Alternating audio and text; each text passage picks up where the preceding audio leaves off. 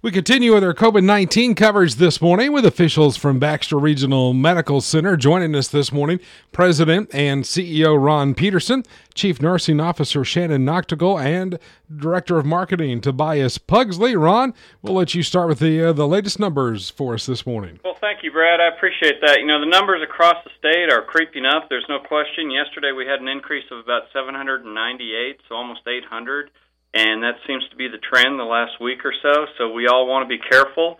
Uh, we have tested across the state uh, 395,000 individuals, so that's quite a few.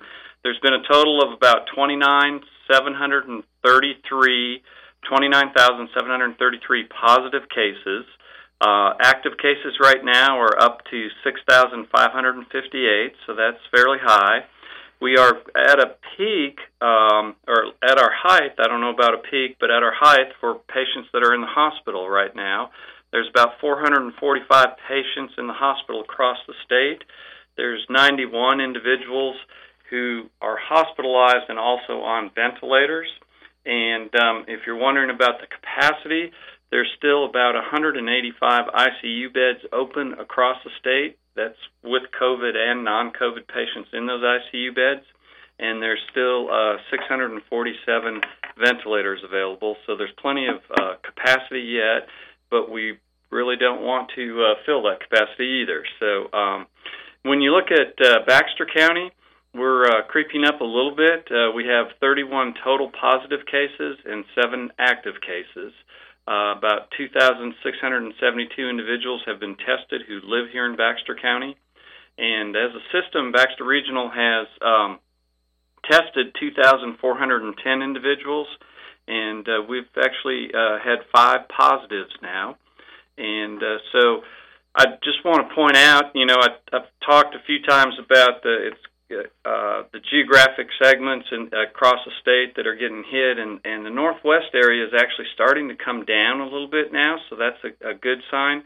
Washington County, I think, is down to about 728 active cases, which uh, sounds like a lot, but that's down significantly. So, so we're happy to see that. But we are kind of seeing that fog move over our way.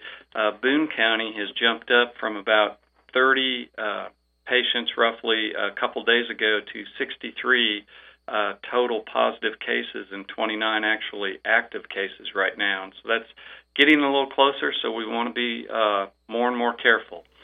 And Brad, just one last thing that I want to mention, and that is um, I'm very proud of the way our staff handled it. Uh, this past weekend, we did have an inpatient uh, here at Baxter Regional, and our staff took all the precautions necessary. The patient was treated, patient has been discharged and um, you know we we feel very confident that we can safely take care of COVID patients and uh, other health related issues at the same time and still provide a safe environment. That's good news. That patient's been uh, been discharged. Yeah. Shannon, let's talk about uh, testing and, and, PPE. Can you give us an update on those items this morning?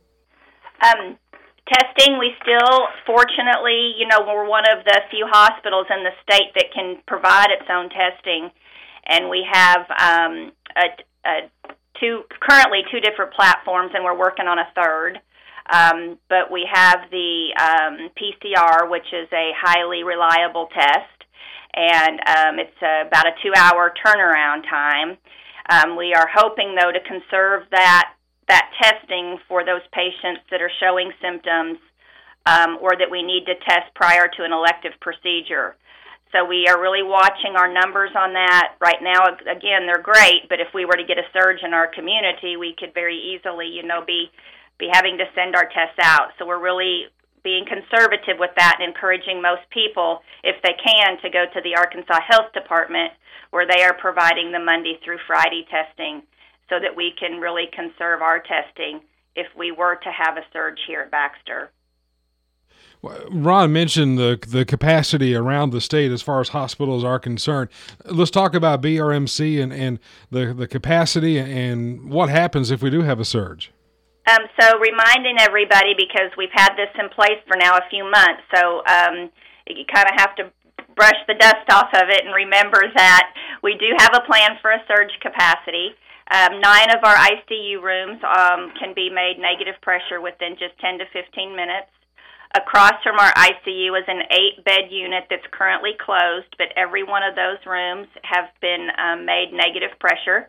And then if we get above those 17 room needed rooms, then we can move over to another 35 bed unit, which all have been um, prepared for negative pressure in each of those rooms.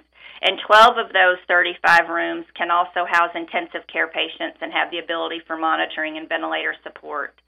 So we really feel we're ready. We feel like we have um, our staffing um, ready. We have um, nurses um, that we have, of course, our intensive care nurses that can manage ventilator patients. And then we have nurses that work in other areas that can manage ventilator patients that can be pulled over to ICU. We have ICU nurses that work in our perioperative environment, in our education, and other areas that um, we've already talked to early on, and they're more than happy to come over and help us take care of those patients. And then um, we also plan to use other nurses um, as supported type nurses that can um, help serve as runners for nurses in those rooms and bring them meals. So we really have a good plan in place. I hope we don't have to use it, um, but we feel confident that um, we'll be able to protect our nurses and our patients and our and our um, other coworkers here at our hospital. Shannon, it's, it's been a while since we talked about the, the negative pressure rooms. Just a kind of a refresher, what does that mean and why are those needed?